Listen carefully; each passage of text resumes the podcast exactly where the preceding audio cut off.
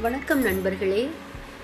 இந்த ஆங்கர் அப்படிங்கிற ஆப்பில் நான் நேற்று தான் கண்டுபிடிச்சேன் ஆக்சுவலாக இதில் என்னுடைய எண்ணங்கள் எல்லாத்தையும் எதிரொலிக்கிற மாதிரியான ஒரு மனக்குமரல்களை சொல்லும் ஒரு பிளாட்ஃபார்மாக எடுத்துட்டு இதில் எனக்கு தெரிஞ்ச நான் நினைக்கிற நான் படித்த பல விஷயங்களை இதில் பகிர்ந்து கொள்ளப் போகிறேன்.